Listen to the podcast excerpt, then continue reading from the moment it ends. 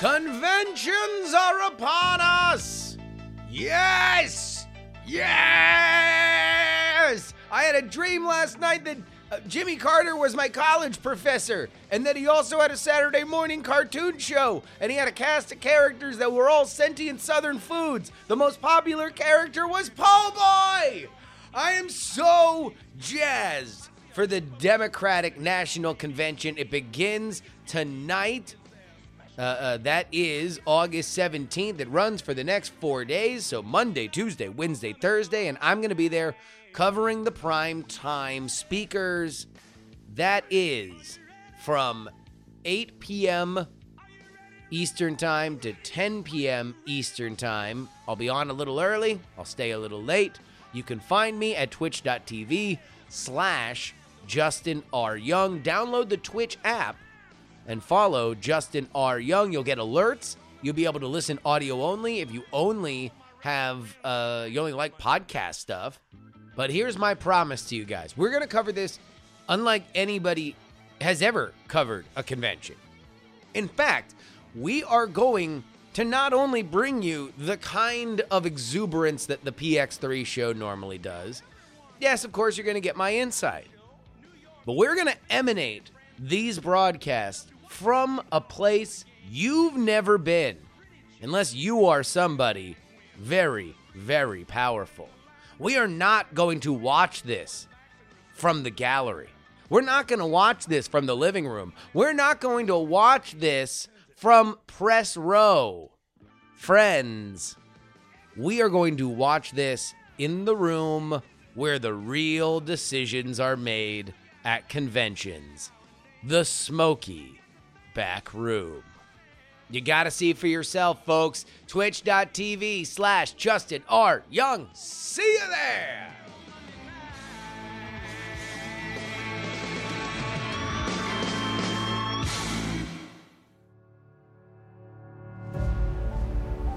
The following is brought to you by Andy Beach, Nick Wood, Paul Boyer, Michael Bolick, and Will Harris.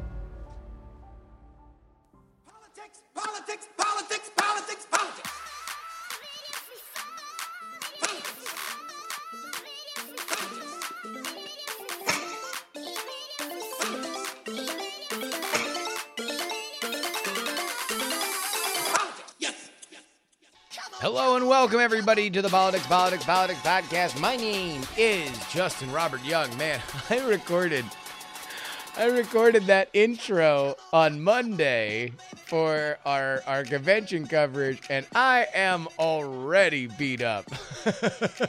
you will tell the difference in the energy of my voice after watching just two nights of this convention.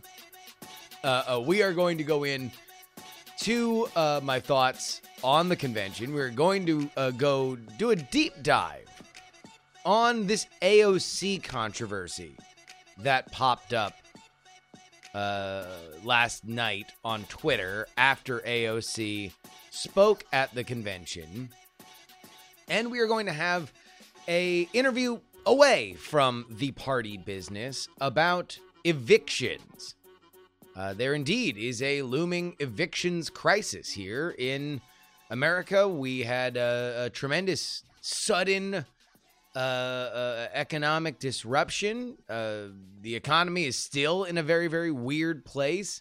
People haven't, can't, or uh, are not going back to work, which means that there's a lot of people that are are facing some real, real problems. We're going to get a sense of exactly how pervasive a problem it is and how much of a cliff we are running toward. But first, The Democratic Party has always risen to our country's greatest challenges. I pledge myself to a new deal for the American people. We've moved this country forward in a relentless push for oh man, what what are you gonna say about this DNC? It's so weird, and and as much as I want to be harsh on it, as much as I want to be cruel to it, as much as I want to nitpick it and and get uh, uh gleeful every time they miss a cue or something's awkward or it's weird or they try to do the traditional convention pan the excited crowd shots, but it's this awkward mega uh, uh, Hollywood squares Zoom applause. Like, here's my first thought this is hard. And I'm going to mute most of the snark that I have. I mean, if you've been watching our live streams, uh, then obviously there's there's going to be a little bit more of it in real time. But for you guys, I like to collect my thoughts a little bit more for the podcast. And, and let me just say, this could be worse. And more specifically, it could be worse if you took more bold ideas and they backfired. So playing it safe seems to be the name of the game for the Biden campaign. And while I am tempted to say that if you're gonna do things live, then do things live, bringing bring in a small crowd of very famous people, people in the Democratic luminary circles, and and have it be a warm gathering of the elders and maybe some of the rising stars. Or if you're going to pre record it, make it super slick, gleaming spaceship. Get JJ Abrams. Whatever JJ Abrams is doing, just say, look, you can you can uh, ruin another Star Wars movie a- any old day of the week. Come on and just do eight hours of this. There are plenty of Democrats in LA that could make this look amazing. I want to say that. I'm not going to say that. I'm not going to say that because this is hard. It's Monday morning quarterbacking, and considering all the age and egos involved in the decisions here, what we're seeing is probably the best thing you could hope for. Point number two. Man, does the Biden campaign want Republican votes? They have made a habit in these first two nights of talking to disaffected Republicans. They genuinely believe that a sitting president who regularly polls in the high 90s within his party is vulnerable to GOP defection because the Lincoln Project says so. John Kasich, Colin Powell, Meg Whitman have all gotten more prominent slots in these first two nights than some of the rising stars in the Democratic Party. We're going to see in November exactly how well this pans out. But yeah, yeah, man, uh,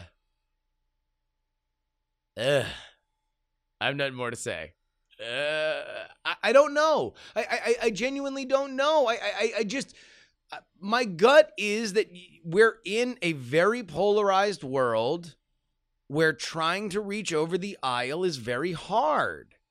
There's a lot of uh, factors at play beyond the cult of personality of Trump. And while that is assuredly a major factor on the Democratic side, Trump got elected once when he had no governmental experience. I wonder whether or not trying so hard to talk to Republicans when you have X amount of time is the wisest choice. Specifically, when you have a base that could continue to get more excited. All right, point three. And this is going to be a gripe. Here is an out and out gripe. First one was me saying, all the snark I have, all the snark you might have in your head. Let's qualify it. Second one, uh, this is a this is a strategy. We're identifying a strategy. I don't know if it's going to be uh, a good or bad. Here is something that I think was bad. This is night one. Kasich spoke night one, the former Republican governor of Ohio who ran in the Republican primary against Donald Trump in 2016. They have him on, and he's literally standing at a crossroads, so you won't be lonely. And he's talking about how Republican, the proud Republican Party, the proud Republican Party uh, uh, needs to stand up and vote for Joe Biden. And that specifically, Joe Biden will not cave to the radical ideas of the progressives. And so when Donald Trump runs these ads saying that he's got radical left ideas, don't believe him. He doesn't. He's going to stand up to these guys. You can trust him, Republicans. I don't know how much time I would spend reaching out to Republicans. Conser- and also, here's another thing. Why Republican? Say conservatives. Kasich's out here talking about how great the Republican Party is at the Democratic Convention. Uh, Sorry. On the Pepsi commercial, even if it's going to end with you saying, now I drink Pepsi, don't say, I've loved Coke my entire life. Coke is the best. When I think about a, a refreshing beverage, I think of Coke. But now I drink Pepsi. For now. Because I'm very upset with where Coke's bottle design is right now. Eventually, I will probably go back to drinking Coke. But Pepsi, friends, join me. Like, that just seems weird.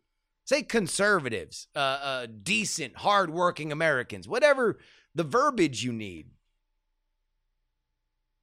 Within minutes, they bring on Bernie Sanders, who I think did an admirable job of pitching Biden as a partner for the progressive left, which undercuts both of their messages.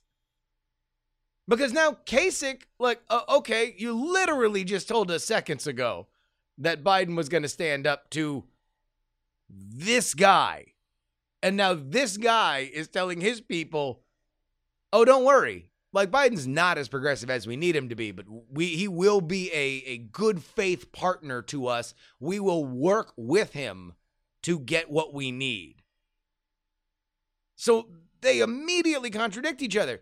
And then the headliner is Michelle Obama, who recites the epic poem of the Golden Obama years. Now, in the process of doing this show, I read and talk to a lot of conservatives. I read and talk to a lot of progressives. Man, I'll tell you, they do not agree on much. You want to know what they do agree on? That the Obama years were overhyped and overrated. Duh. It just seems like a weird combination, is all. One that could have been thought out better. If I were organizing it, the Monday morning quarterbacking, blah blah blah. If I were if I were organizing it, I would have put Michelle Obama first. Hot start. Welcome to the Democratic National Convention. Big speaker right off the top. In the middle of it, I would have had the If You Are Republican, Please Listen to Me block with Meg Whitman. Credited as the former CEO of HP, not the CEO of failing video service Quibi, for the record. And then it would have ended with Bernie. And this just might be a, a fundamental difference in how I look at Joe Biden's challenge to get elected versus the Biden campaign does.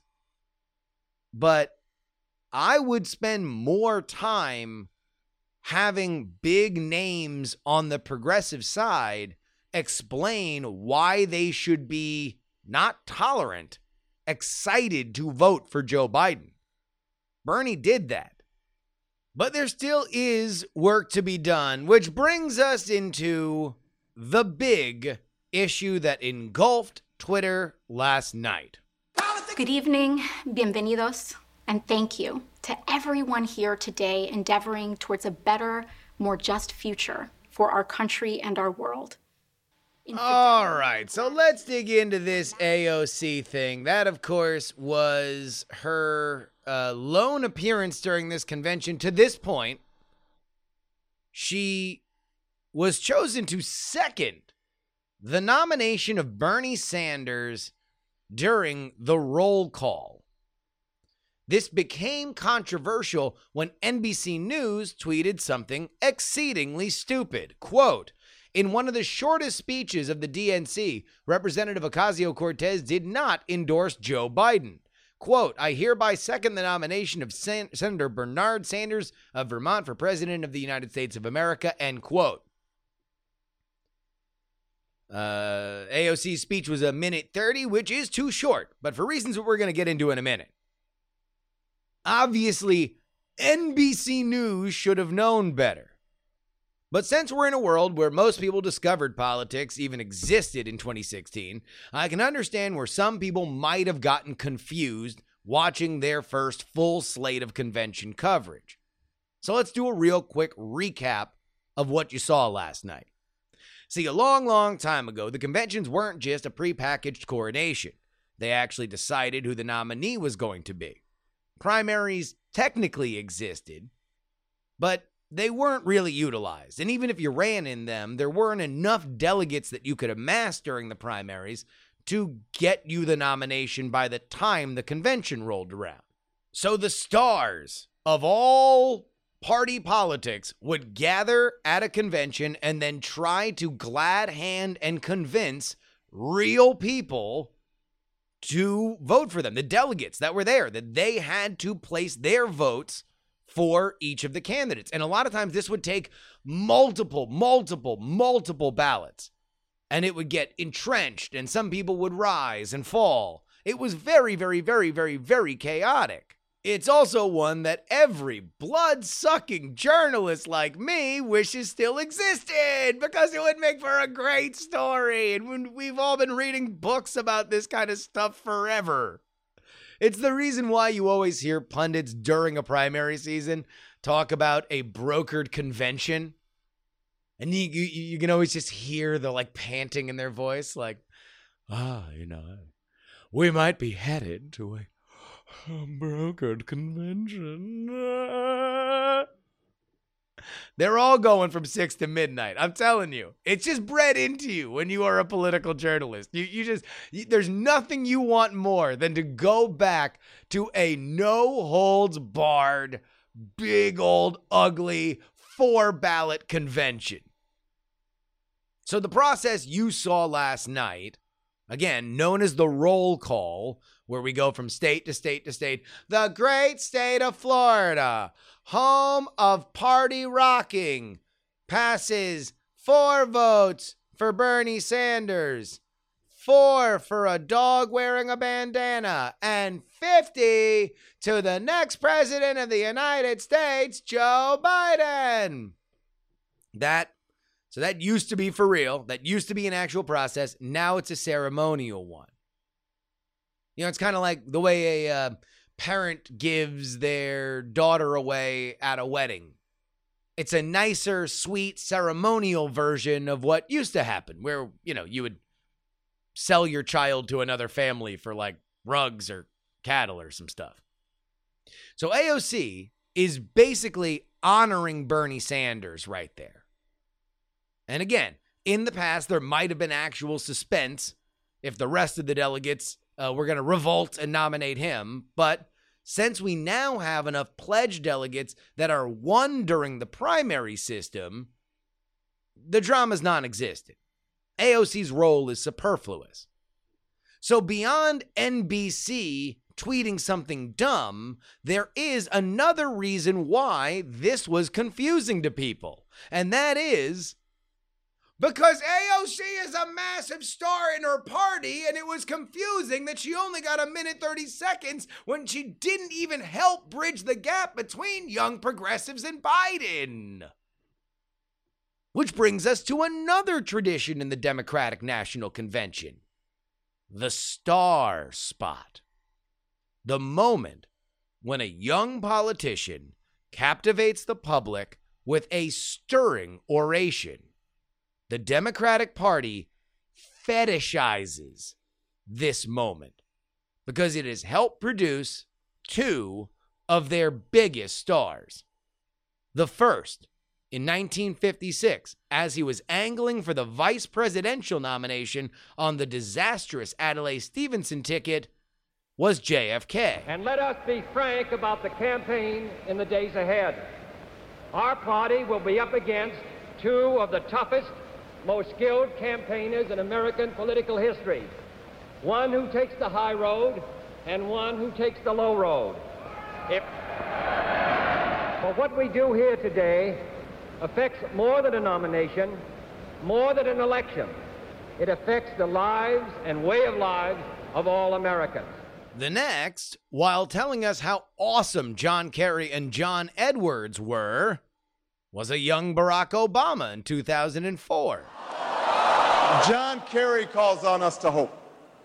John Edwards calls on us to hope. I'm not talking about blind optimism here, the almost willful ignorance that thinks unemployment will go away if we just don't think about it, or healthcare crisis will solve itself if we just ignore it. That's not what I'm talking about. I'm talking about something more substantial. It's the hope of slaves sitting around a fire singing freedom songs, the hope of immigrants setting out for dif- distant shores, the hope of a young naval lieutenant bravely patrolling the Mekong Delta, the hope of a mill worker's son who dares to defy the odds, the hope of a skinny kid with a funny name who believes that America has a place for him too. Both Kennedy and Obama attempted to bring youth and excitement to tickets that lacked it. Both are remembered longer than either of the tickets that they were promoting. If there were not an ideological war in the Democratic Party right now on star power alone, there is nobody close to AOC to get a spot like this, which is usually about 15 minutes on one of the early days, at the very least. In fact, this was kind of laid out. Here's how uh, uh AOC's role was described in an article uh, printed in The Hill on Monday, entitled, or the headline was, Eyes Turn to Ocasio Cortez as She Seeks to Boost Biden. Ocasio Cortez is scheduled to speak Tuesday at the Democrats' virtual convention, providing an unusual platform for a first term lawmaker and a self described Democratic socialist who's often at odds with the party brass. A day later, she's set to address the same audience in a separate video segment. Now, I'm recording this on Wednesday morning, so she might speak tonight. There might be more AOC, more than literally just her ceremonially putting Bernie Sanders' name into an archaic ceremonial contention. But as I look at who's listed as the headliners tonight, which includes Nancy Pelosi, Hillary Clinton, Elizabeth Warren, Gabby Giffords, and then your headliners, Kamala Harris and Barack Obama, I don't see AOC. She was listed last night. Which leads me to my conspiracy theory. You want to know who did get a 15 minute speaking slot last night? Hi. Hi, this is Senator Chuck Schumer, Democratic leader from my hometown, Brooklyn, New York. Behind me, is a site I see AOC is a money machine, something the Biden campaign could have also harnessed. But she hasn't said she isn't going to primary the Senate Minority Leader, Chuck Schumer, from her home state of New York in 2022, when he could well be the Senate Majority Leader. My thought is maybe the Democratic establishment, while understanding the star power that AOC has, doesn't want to shine her up too much before she starts gunning for their leadership.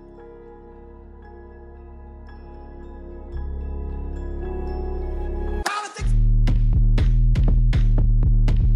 Stop that. Oh, baby! They call me Justin R. Young, and by they I mean my parents when they named me. And normally that R stands for Robert, but this week and next week it stands for running. Because I am running my ass off for you guys. Uh, uh, uh, this is a big period. I, I, I'm- never happier than when I got stuff to do, and boy, howdy, do I have a lot of it. Uh, uh, number one, it all happens because of you. I am able to stay home and cover this election, as bizarre as it is, because of you guys that head on over to takepoliticsseriously.com. I would have been there at these conventions. You know that. You guys know that I, it killed me not to be there, but I am putting in as much, if not more, work to make up for it to you. Of course, if you're a patron, you get uh, at, at the $1 level the custom RSS feed. Podcast episodes just get to you earlier. It's just the way that Patreon works. It goes faster than Apple, faster than Spotify to your podcatcher. And especially when things change as fast as they do now, you want to make sure that for whatever commute you have, whatever little part of your day that you normally listen to this podcast, you get it ASAP. $3 level gets you two bonus podcasts. $10 gets you the name at the end of the episode. Uh, donor class, thank you, thank you, thank you as always. But that's not all I'm doing. I'm also writing the free political newsletter at Free Political Newsletter each and every day with my recaps of each night as it goes along. And if that's not enough, Monday, Tuesday, Thursday, Friday, I am live with my regular politics chat. That is on my Twitch channel, twitch.tv slash Justin R. Young. That is 1 p.m. to 3 p.m on those days Monday, Tuesday, Thursday, Friday, uh, twitch.tv slash Justin R. Young, but also each and every night. I'm going live for another three to four hours covering this convention live for you guys. And if you haven't seen my smoky back room set, I think it's one of the coolest things that we have ever done in the history of the politics, politics, politics brand writ large. I think it's super cool. I would love for you guys to join us as the heavy hitters come out tonight. Barack, Kamala, Biden, other people, Warren. Is she going to bring the dog? I don't know. But I will be there to talk about it. I'll be there to riot about it. I will be there to put it in your ear holes. And it's all because of you, because you guys demanded it. You guys made sure it happened at takepoliticsseriously.com.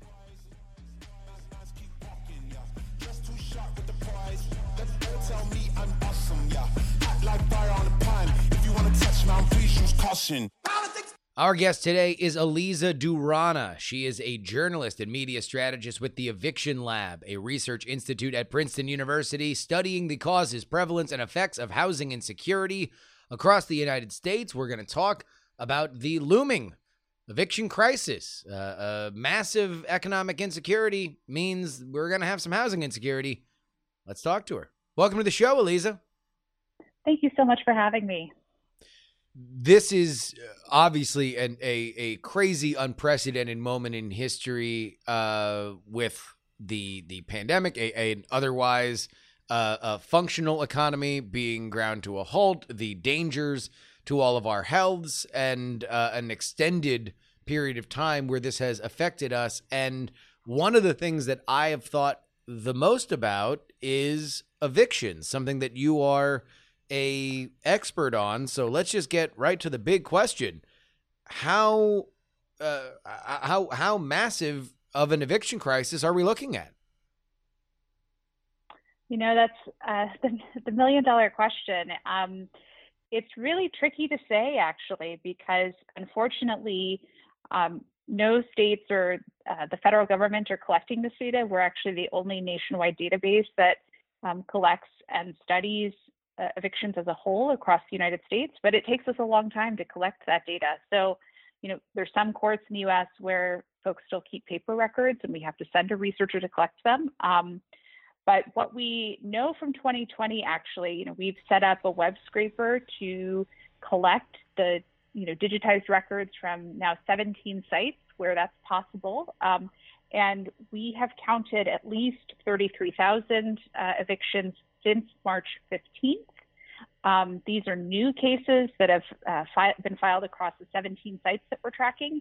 And you know, given that we are now facing what I think of as a triple failure. Uh, we don't have a moratorium. We do not have, you know, rental assistance. Uh, we also have an executive order that does nothing. You know, this is really leaving renters in the lurch. And uh, the eviction lab is very concerned that come, you know, September 1st, we're going to be seeing many, many more experiences of eviction and possibly homelessness in the absence of government intervention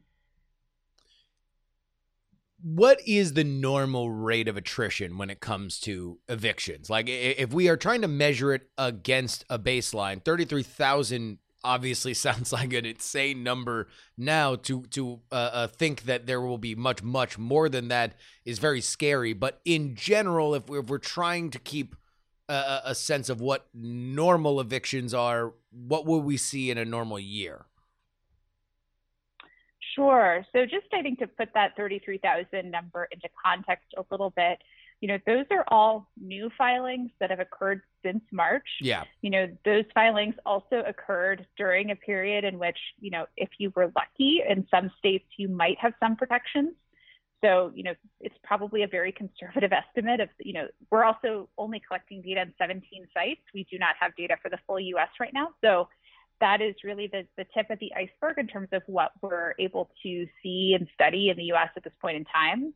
But that being said, uh, the, the, United States was already in the midst of a housing crisis when COVID 19 hit um, as late as 2016, when unemployment was under 5%. We saw 3.7 million filings, and which comes to about seven filings per minute. So wow. uh, there is a there is a distinction between you know filings and judgments. Um, we see fewer judgments than we see eviction filings. But unfortunately, you know, the filing itself, even if the judge, the judge, you know, finds in favor of a tenant, you know, just being filed against um, has, you know, traumatic repercussions for the tenant in question. So um, that is, you know, far, far many more uh, evictions than than should be happening obviously this is an issue that varies state by state. Uh, uh, I am broadcasting out of the Bay Area, which is uh, known to have stronger protector uh, protections for renters. Uh, are there any areas of the country that are kind of notorious for for not having those protections, or are there areas of the country where we could see more evictions because there are are less guardrails? Absolutely. So you know, often when we talk about housing, we think of gentrification in places like the Bay Area or New York or DC, where I'm from. But actually, you know, the reason that we're in the midst of a housing crisis is, you know, far bigger than you know any one of those metro areas. Um, we've now seen nearly three decades of wage stagnation and rent increases across the United States, so also in the Midwest and South. And the Eviction Lab has actually found that um, the highest rates of eviction that we see in our data, which is not perfect, but you know it's the best that we best have. we can do, yeah. Um, the best we can do is that the highest rates of eviction are often in places like the, the American South, um, the Midwest, and the Rust Belt. So places that we think of as great migration states. Um, it's very much tied to the legacy, uh, both historical and modern, of racial segregation in our housing market and policies. Um, so often, you know, we'll see higher uh, eviction filing rates in uh, in cities or or towns um, or even rural areas where uh, the barriers to a landlord filing are quite low.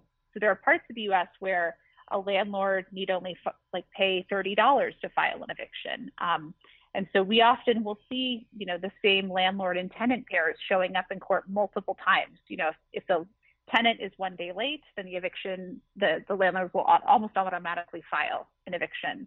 Um, so as we think about how to dismantle the, the housing crisis, um, we must absolutely reckon with the history of racial injustice and, and how that has really shaped our housing market and policies in the United States.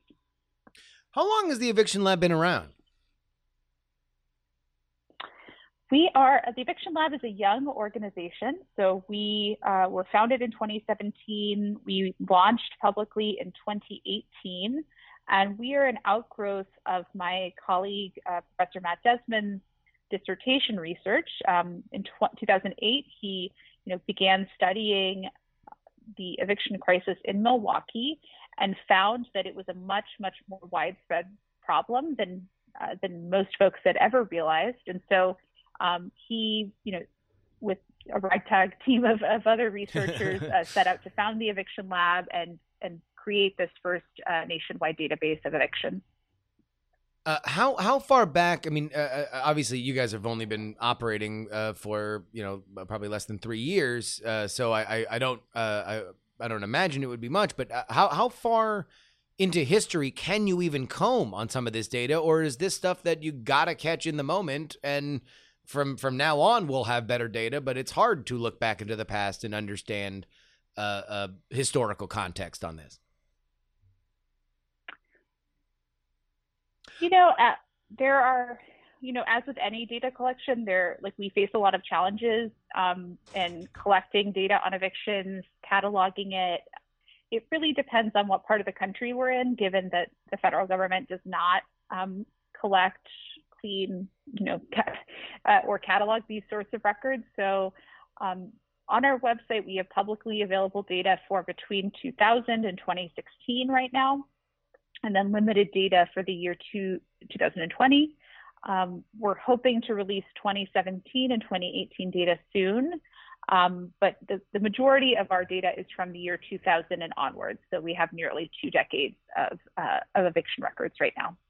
What are the trends you see from that? You know, I mean, one thing that, a, couple of things. So uh, we know that um, families with children are disproportionately likely to be affected by an eviction. Uh, families experiencing domestic violence as well. Um, often landlords will use, you know, nuisance orders to remove uh, tenants that they deem unruly. So this may be, again, you know, a family with uh, a rambunctious child or, you know, someone experiencing gender-based violence. Um, we also know that uh, Black moms in particular are uh, you know, disproportionately affected by the eviction crisis. Um, and and also we know that uh, you know rental profits are often concentrated in our lowest income neighborhoods uh, where a mortgage is most likely to have already been paid off. So I think one of the things one of the things we get asked the most often is you know have evictions increased over time and uh, the truth of the matter is, is that this housing crisis has been ongoing, you know, in a fairly steady way since the year 2000. Mm-hmm. We saw a slight change uh, around the Great Recession, um, but that the trend has stayed pretty stable. So it's really, you know, it's been this deep and pervasive issue across American society that has disproportionately affected um, tenants of color, particularly Black tenants and women tenants um, but not exclusively. And, you know, it's not a red or blue state issue. We see it across the U.S. Uh, we also see it in rural and suburban areas. So, you know, it is our hope that with this research and data collection, we can um, help address the, the causes uh, of this widespread problem. When somebody is evicted, and this might be outside of your purview, so we can we can move on if it is, but when somebody is evicted, is there any kind of percentage rate of them becoming homeless or or uh, let's say moving in with a, a, friend or or family member? Like, do we know how many people uh, immediately go from eviction to the streets or their car? Yeah, I don't have an exact number, but I can give you sort of a description of like a typical typical sure. experience. Yeah, yeah, absolutely, yeah if a family were evicted today, um, if they were lucky, they may end up doubling up with friends or family, which, uh, given that we're also experiencing a public health crisis, uh, we know, for instance, that a lot of uh, the viral transmission of COVID 19 is through household units. Yeah.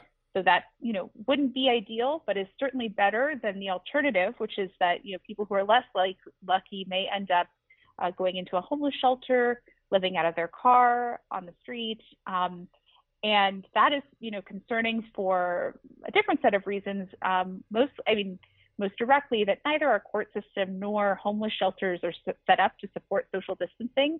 You uh, sit shoulder to shoulder in a in, in, a housing court. You also sleep shoulder to shoulder in a in a homeless shelter, and you know while they're an important part of our safety net, they were overburdened prior to the arrival of COVID 19. Um, and folks experiencing homelessness are disproportionately at risk for upper respiratory infections as well.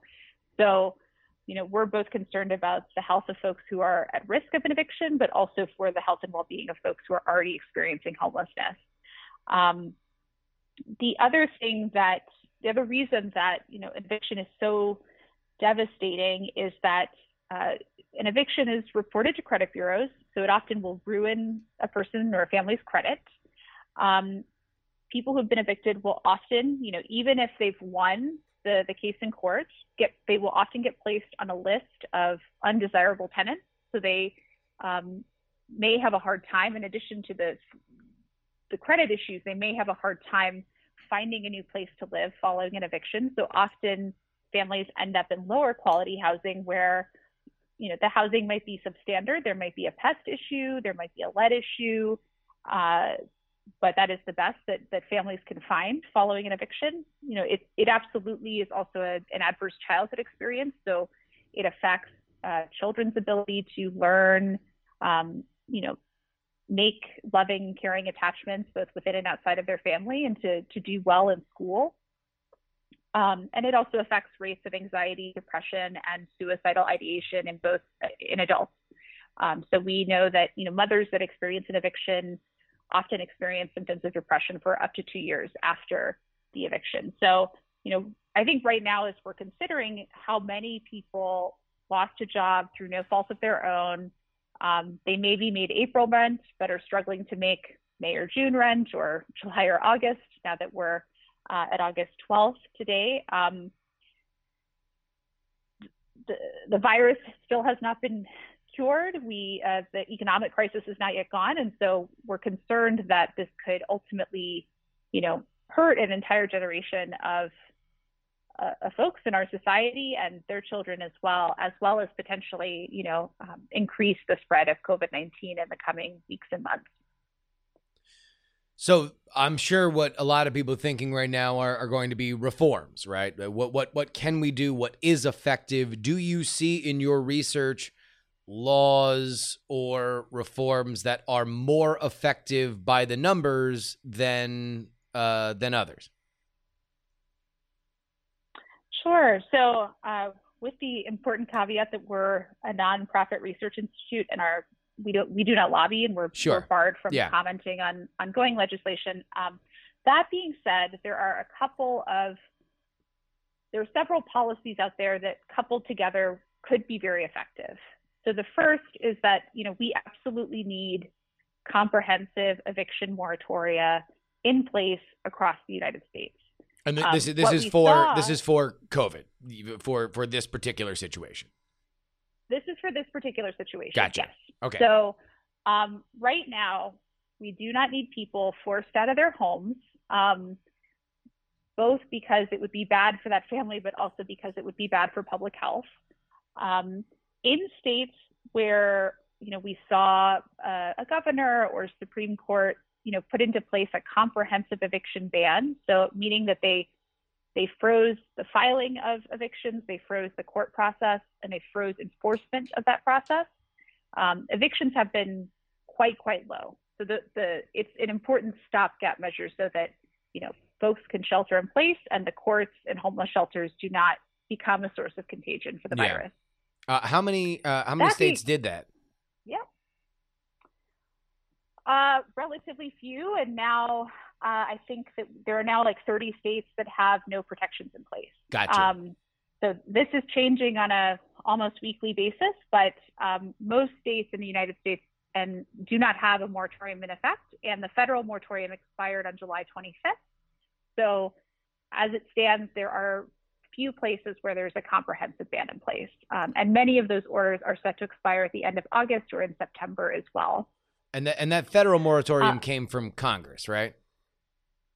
Yes, the federal moratorium came down through the CARES Act. Gotcha. Um, but it was quite limited, actually. It only covered an estimated one third of uh, rental units, um, and it only covered either uh, properties with federally backed mortgages. Yeah. So if you have a mortgage from Fannie or Freddie, or um, publicly subsidized housing. Um, so we think that that's about 25 to 40 percent of the rental market. So relatively few uh, renters. Um, so even though a moratorium is important in this moment, um, it doesn't solve the the fundamental question of like how are folks going to pay the rent? Yeah, you know, the jobs are gone, they have not come back. how do you make ends meet right now? So in response to that, you know, we uh, we suggest that like that Congress in particular think about a range of options because this is actually much bigger than you know what any individual city or state could have the budget for right now, especially since um, no one other than the federal government has the ability to go into debt. So uh, if we think about, for instance, uh, you know, ex- continuing to expand unemployment insurance and the supplement, you know, that was very meaningful for many people across the United States. You know, we could certainly legislate uh, rental assistance in a very like generous and ongoing manner. We could also think about, you know, uh, providing, you know, direct cash payments to families across the United States in the way that, you know, our Canadian neighbors and like folks across Europe have done to make sure that people can pay their rent or their mortgage, pay for food, and safely shelter in place. Um, and then the third, you know, third policy uh, that you know we at the Eviction Lab like to draw attention to is that you know in seeing the scope of this eviction crisis, you know now is a window of opportunity for us to fundamentally rethink and reshape um, how we define justice it, as it relates to matters of housing. So most people don't know this, but housing is actually a matter uh, adjudicated in civil court, not criminal court. And the reason that that matters is because in the United States, you're only guaranteed a right to counsel in criminal court. So most tenants do not have representation in housing court if they're facing an eviction, but most landlords do. Uh, it creates a huge power imbalance um, between you know tenants and property owners, uh, and it also allows for let's say like less good property owners to get away with um, harassment or you know providing substandard housing. So um, you know between sort of like material assistance, moratoria, and also like rethinking you know whether and how evictions should ever occur in our justice system. Those are sort of three areas that we're thinking about at this point in time. What you often hear out here in the Bay Area is uh, obviously there there are arguments about uh, uh, you know strong rental protections and uh, uh, trying to drive down evictions, but also that part of this is a supply and demand issue that that uh, restrictions on building and specifically building multifamily homes is too restrictive, and that's part of the reason why we continue to see a housing crisis and rent go up and and people not be able to afford it. Uh, how much of this is the fact that uh, they're especially in in cities that have kind of exploded or were exploding population wise? Who knows exactly what happens with COVID going forward? That that that part of this is that there's just not enough places for pe- people to live uh, with an, a wide enough economic strata. You know, I mean, that's it, it's a good question, and uh, to be honest, we actually don't see that borne out in our data specifically okay. as related to eviction. So I want to like be clear, just because um, that's not to say that you know gentrification isn't an issue in the Bay Area or uh, that difficulties in producing multifamily housing don't exist. But as far as we can tell uh, from eviction data from between 2000 and 2016 and, and also uh, brief data from 2020, you know, the, the highest rates of eviction in this country are not in like big metro areas. Yeah. Like you are relatively better off being a tenant in San Francisco or New York than you are in Montgomery, Alabama, for instance. Gotcha. Um, there are places, or frankly, Milwaukee, Wisconsin. Um, you know, Milwaukee or a place like St. Louis, Missouri, these are not cities where housing is scarce. Um, but it, they are places where we can clearly see that um, there is a lack of uh, affordable, high quality, low income housing, um, and that you know rent prices have far uh, exceeded sort of the rate of growth of, of wages across the United States. So, like certainly, like like we are researching as well, like issues like gentrification, um, you know, migration in and out of cities. Uh, but given that we know that you know eviction is disproportionately concentrated in places like the South and the Midwest, where we wouldn't normally think of uh, folks getting, you know, pushed out or like restrictive lo- uh, zoning laws per se. Um, there are probably more forces at work than than we realize. Yeah. Uh, uh, well, I, I want to thank you so much for, for coming on and educating us about uh, this issue. It is something that, that I've I've thought of since the, the, the moment this pandemic hit. Uh, just knowing how much a lot of people live uh, paycheck to paycheck, and uh, holy moly, have we gone many paychecks between when I first had that thought. So I I, I, I Yeah. thank you guys uh, for for doing it. Uh, can you please let uh, uh, folks know where they can get access to some of your data? Absolutely. So, uh, if you are interested in learning more about eviction in your city or state, uh, our data can be downloaded at evictionlab.org. And for those of you who may like be struggling with an eviction yourself, um, we host a sister site called Just Shelter. It is a database of social and legal services um, that we've categorized by geography. So if you're looking for pro bono uh, legal assistance or other sorts of uh, grassroots support, I would urge you to take a look there. Um, and yeah, lastly, I just want to say, I mean, for, for people in your audience, like if you know someone who's been affected by COVID or has suffered an income uh, or job loss, it's not your fault, um, you know, and now is absolutely the moment that we need to to be discussing this and, and pushing for change. So thank you so much for having me on.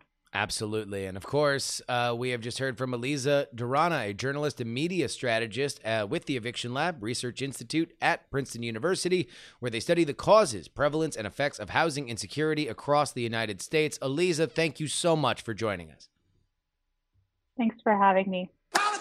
And that will wrap it up for us today.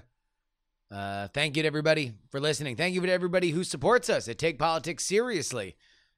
Com. Again, $3 club gets you two bonus episodes each and every week. A reminder twitch.tv slash Justin R. Young is where you can catch all of our convention coverage, not only for the Democrats for the next two nights, but also for the Republicans next week. And uh, follow me on social at Justin R. Young on Twitter, at Justin R. Young on Instagram. Even if uh, you ain't got time for uh, the live streams, you can catch some of the clips. I've been posting some of the clips on my social media. So uh, if you want to just get a sense of what it looks like, you can go over to my social media and look at it right there. Also, free political newsletter at freepoliticalnewsletter.com. We are, uh, man, another, a daily recap for free. I tell you, I'm working, working for you folks. I'm also working for our Titanic $10 tier. Modesto's own Logan Cisco, NH Blumkin, Chad, Headphones Neil, Water Ice Scoop, MacBook Pro, Dallas Danger Taylor, Middle Age Mike, DTNS, Hack 5, Brad, Utah Jimmy Montana, Frozen Summer, Zach and Cheese, Captain Bunzo, Zombie Doc, Berkeley Steven, your boy, Craig, Troublefilm.com, Robert, Mr. Tallyman, D Laser, I Poop My Pants, Just Another Pilot, Alex Mitchell, Severio, Martin, Alec, Government Unfiltered, Jerry Tolbert, Andrus, Archie, Jay Milius, The Jen, The Crap in My Pants, Olin and Angela, Olin and Angela, DL, Brian, uh, Brian, he's just named Brian. Uh, uh, I pants.com, Miranda, Robert, Glenn Wolf, Brand, Chili Scoop, Richard, J Pink, and Andrew Main. You want to join their ranks? You head on over to takepoliticsseriously.com. Join at the $10 tier. Big headliners tonight, baby. Big headliners tonight. The debut of VP nominee Kamala Harris on the big stage. Why is Obama headlining? Why did Michelle Obama headline over Bernie, and why is Barack Obama headlining over Kamala? Like, they ain't running. Yeah, they're bigger stars, but you want to build. You want to. This is about now. I don't know. It's just kind of confusing. All right. Uh, uh, uh, catch us all those other places. Until next time, this is your old pal Justin Robert Young saying, Some shows talk about politics, others talk about politics, and still more talk about politics, but this is the only show that talks about Hole Three.